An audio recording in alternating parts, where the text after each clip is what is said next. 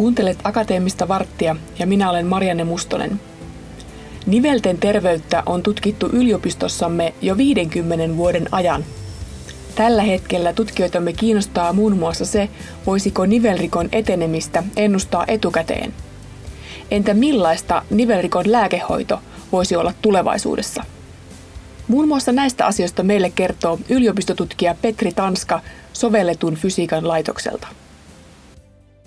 Olen Petri Tanska ja toimin yliopistotutkijana sovelletun fysiikan laitoksella Itä-Suomen yliopistossa. Ja minun tutkimusalue on laskennallinen mekanobiologia ja sen alan tarkoituksena on selvittää eli erinäisten laskennallisten keinojen avulla, niin mitenkä mekaaniset ärsykkeet johtavat esimerkiksi biologisiin reaktioihin ja sitä kautta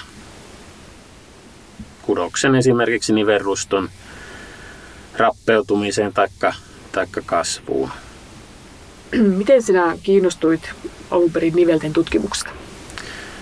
No meikäläisellä varmaan samanlainen tarina kuin aika monella, että tuli aikanani opiskelemaan tänne Kuopioon. Ehkä silloin nuorena oli ajatuksena, että lääketiedettä olisi mielenkiintoista lukea, kun lukio, lukiosta tulleena, niin vaikka fysiikka silloin innostikin kovasti, niin ehkä oli se ajatus, että sitä pystyisi soveltamaan niin kuin tällaiseen elävään ihmiseen ja siitä voisi olla ehkä hyötyä, hyötyä joillekin. Ja fysiikkaa ehkä sellaisena abstraktina tutkimusaiheena niin voi hirveän monelle niin jäädä käsitykset, että se on jotain tällaista hiukkaskiihdytin puolta, mutta tota, sitten aika nopeasti täällä opiskelut sovelletulla fysiikalla, kun tuli aloitettua, niin huomasin, että täällähän on aika paljon näitä sovelluskohteita sitten tänne lääketieteen puolelle ja sitä kautta sitten tutkimusryhmissä kesätöitä tehneenä nuorena opiskelijana, niin sitten tuli jäätyä sitten tutkijaksi. Ja aika varmaan tällainen hyvin perinteinen tarina monelle, monelle fyysikolle täällä Kuopiossa. Mitä sinulla on tällä hetkellä työn alla? No, tällä hetkellä niin, ö, ollaan painotettu aika paljon niin tällaisiin erinäisiin laskennallisiin menetelmiin, jotka tähtää niverikon etenemisen ennustamiseksi ja sitä kautta sitten pyrittäisiin määrittämään sitä, että pystyisikö jollakin keinoilla sitten hidastamaan sitä sairauden etenemistä. Eli käytännössähän se voisi mahdollistaa sen, että pystyttäisiin kehittämään uusia hoitomuotoja ja testaamaan niitä laskennallisesti ennen kuin niitä sitten lähdetään tekemään kalliita pilottikokeita ihmisillä esimerkiksi.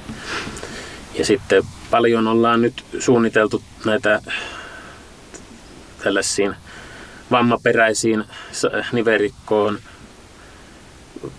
kun on nyt esitetty muutamia lääkehoitomenetelmiä, niin niiden kehittämistä ollaan myös tässä tukemassa. Eli, eli pyrittäisiin simuloimaan, kuinka ne lääkeaineet etenee siellä kudoksessa ja mahdollisesti sitten tulevaisuudessa niin myös niiden vaikutusta niin kuin pitkäjänteisesti mallintamaan. Eli millä tavalla se kudos reagoi sitten siihen lääkeaineeseen. Hei, tarkennetaan vielä, eli nivelrikko voi syntyä vamman seurauksena tai sitten se voi kehittyä hitaasti. Niin kumpaa te tutkitte nyt niin kuin enemmän tällä hetkellä? No molempiin tietysti keskitytään. Ehkä itselläni niin painopiste on hiukan enemmän täällä vammaperäisessä nivelrikossa. Että varsinkin sen takia, koska hyvin moni kohtuullisen nuori ihminen voi sairastua tähän vammaperäiseen nivelrikkoon ihan puhtaasti nivelvamman seurauksena, että aika monella saattaa olla tuttu tämä perinteinen urheiluvamma, eli ristisiteen katkeaminen ja sitä kautta sitten äh, nykyisin käsitys on, että välttämättä aina se ristisiteen korjausleikkaus ei välttämättä olekaan kaikkein otollisin sen niverikon etenemisen kannalta. Eli se niverikko saattaa kuitenkin kehittyä, vaikka se ristiside olisi korjattu. Tietysti joillakin ihmisillä sitten se on pakko korjata, koska se polven liike on niin epäluonnollinen, että se ei edes tunnu ihmisestä mukavalle. Mutta tämä on hyvin monisyinen kysymys, että, ja sen takiahan näitä etenemismekanismeja tunnetaan, ei, tai tutkitaan, että niitähän ei, niitähän ei edes kunnolla vielä tarkkaan tunneta, että mikä sen niverikon varsinaisesti laukaisee. Että on vain havaittu, että esimerkiksi näillä nivelvammapotilailla niin esiintyy nivelrikkoa huomattavasti enemmän kuin terveillä ihmisillä. Ja joitakin niitä etenemismekanismeja tunnetaan, mutta mikä sen varsinaisesti laukaisee, niin se, se on vielä täysin tuntematon. Miten nivelen toimintaa mallinnetaan mekaanisesti? No, lähtökohtanahan yleensä tässä mekaanisessa mallinnuksessa on, on se, että pystytään kuvantamaan se nivel jollakin tavalla, eli saataisiin sieltä esimerkiksi sen magneettikuvauksen avulla, mikä varmaan on tällä hetkellä se yleisin, yleisin ja käyttökelpoisin menetelmä, niin saadaan sieltä ne luitten ja muiden pehmytkudosten geometriat ja sitten ne sieltä segmentoidaan, eli, eli suomeksi sanottuna niin eritellään sieltä kuvasta ja niiden avulla sitten muodostetaan sellainen kolmiulotteinen geometria siitä polvesta, jonka avulla sitten pystytään erinäisten laskennallisten menetelmien, muun muassa elementtimenetelmä on yksi tällainen laskennallinen menetelmä, niin sitten muuttamaan se sellaiseen muotoon, että siihen pystytään sitten soveltamaan tällaisia erilaisia materiaalimallinnusteorioita, joita esimerkiksi käytetään paljon sitten näissä ö, insinööritiedepuolella. Esimerkiksi varmaan osa on saattanut nähdäkin tällaisia laskennallisia malleja, miten esimerkiksi tuulimylly, tuulivoimalla pyörii ja minkälaisia jännitysjakaumia se aiheuttaa sitten tiettyihin koneen osiin tukirakenteisiin, niin vastaavia menetelmiä sitten käytetään ihan polven, polvenkin mekaanisen toiminnan mallinnattamiseksi. Mutta että se pol, polven mekaanista toimintaa pystytään sitten hyvin mallintamaan, niin sitten siinä on tärkeänä osana on se, että siihen malliin pitää tuoda myös liikeanalyysi. Eli, eli moni on varmaan nähnyt elokuvi, elokuvien tehdessä tällaisia ja, ihmisiä, mustat sukkahousut päällä ja sukkahousut on täynnä tällaisia heijastavia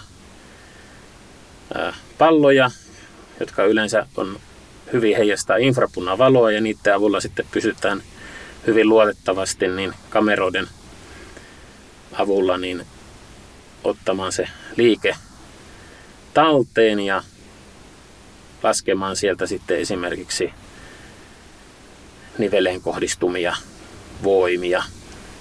Näissäkin on sitten myöskin oman, omanlaisensa laskennalliset mallit sitten taustalla, että ne ja sieltä esimerkiksi nyt saadaan, saadaan talteen esimerkiksi reisiluun aiheuttama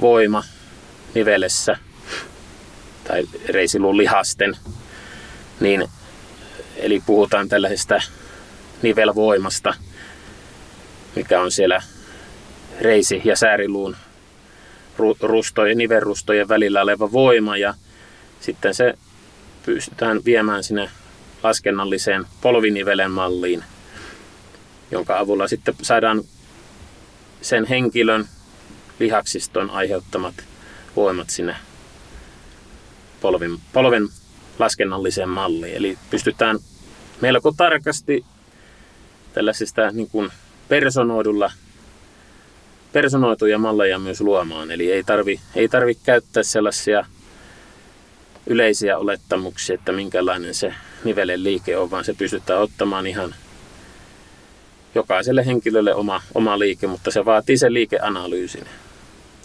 Ja sen, sen liikeanalyysi on vielä kohtuullisen hankalasti toteutettavissa.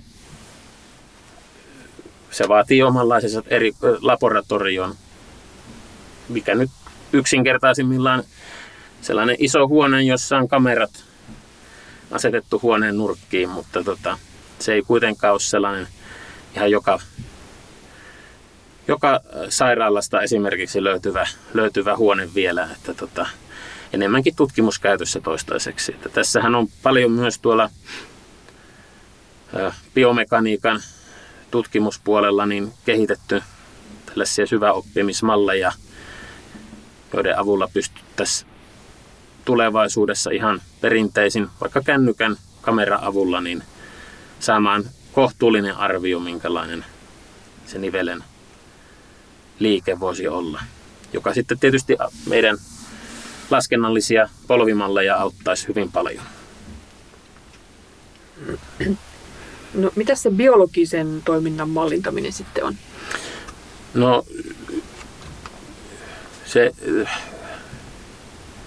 yti, ytimekkäämillään ehkä voisi sanoa, että jos esimerkiksi nivel, niveleen aiheutuu jonkinlainen kuormitus, se puristuu, nivelrusto sen kuormituksen aikana, niin se kudos, nivelkudos puristuu ja sit, sitä kautta tietysti ne solut puristuvat. Ja riippuen sitten minkälainen se kuormitus tai puristuma on, niin se aiheuttaa tietynlaisen signaalikaskaadin tai, eli erinäisen biologisen signalointijonon siellä solussa ja sitä kautta sitten se solu esimerkiksi voi tuottaa kudosta kasvattavia aineita, esimerkiksi proteoglykaania, mutta se melko usein se kuormitus on, voi olla myös haitallista – ja silloin se solu alkaakin sitten signaloimaan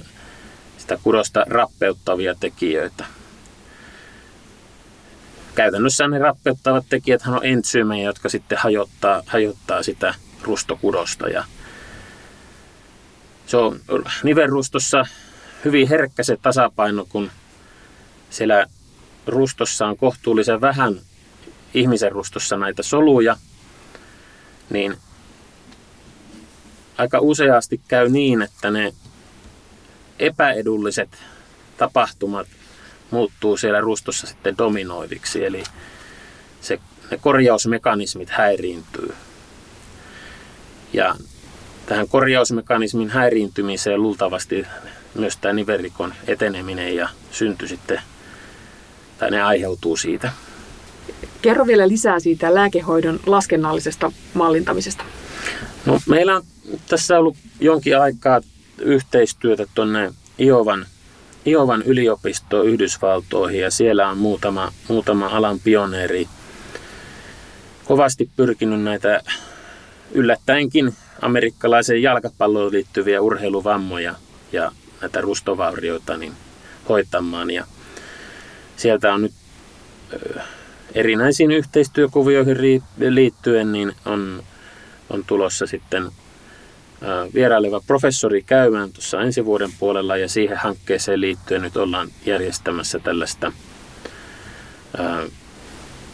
vähän suuntaa antavaa pientä hanketta, eli, eli pyrittäisiin heidän kehittämään tällaista ää,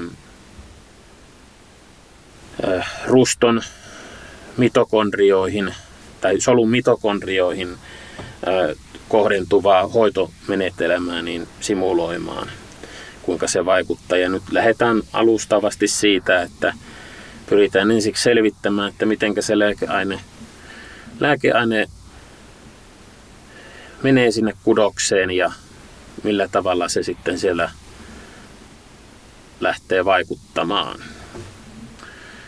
Toivon mukaan tästä lähtee sitten etenemään tällainen laajempikin tutkimuskuvio ja yhteistyö,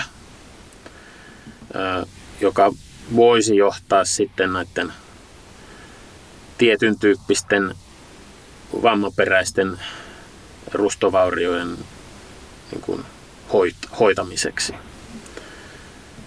Mikä tietysti on aika monella, monella tutkijalla ja tutkimusryhmällä tavoitteena, että tällä hetkellähän niin niverikossa tuntuu olevan, tai niverikon tutkimuksessa tuntuu olevan kaksi suuntaa, eli, eli on, on tämä ennaltaehkäisevä, ennaltaehkäisevä ajattelutapa, että pyrittäisiin ennustamaan jo ennen kuin se sairaus on syntynyt, niin se niverikon, niverikon kehittyminen ja sitä kautta sitten pystyttäisiin myös ennustamaan tai simuloimaan, että minkälaisilla toimenpiteillä pystyttäisiin sitten vaikuttamaan siihen, että se sairaus ei kehittyisi ollenkaan. Ja sitten toinen on toinen niin kuin hyvin voimakas tällainen suuntaus, suuntaus tutkimuksessa on sitten tämä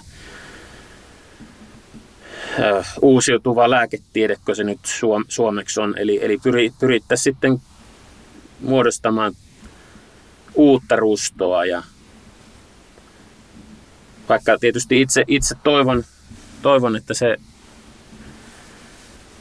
menetelmä toimisi hyvin, niin toistaiseksi niin vielä niin ei ole mitään varsinaista läpimurtoa siellä, sillä, sillä puolella tapahtunut. Eli, eli luultavasti vielä puhutaan, että ennen kuin kunnollisesti toimivaa keinorustoa pystytään kasvattamaan, niin varmaan vielä vielä 10-20 vuotta. Vaikka tosin tietysti nyt on pakko sanoa, että nyt viimeaikaisesti löydökset on hyvin lupaavia, mutta, mutta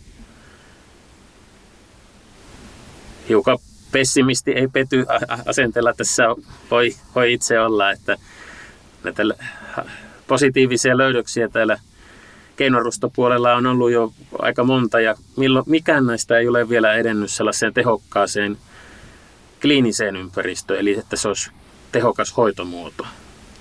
Mutta kyllä totuushan on se, että jossain vaiheessa se rusto pitää pystyä myös korjaamaan. Eli kaikillahan ei pystytä kuitenkaan sitä nivelrikkoa välttämättä ennaltaehkäisemään. Niin olisi tietysti hyvä, että sitä tekonivelleikkausta ei tarvitsisi tehdä, mikä on sitten kohtuullisen rankka operaatio. Se nivelen toimintahan ei välttämättä palaa koskaan sitten ennalleen, kun se on vaihettu, vaihettu tähän implanttiin.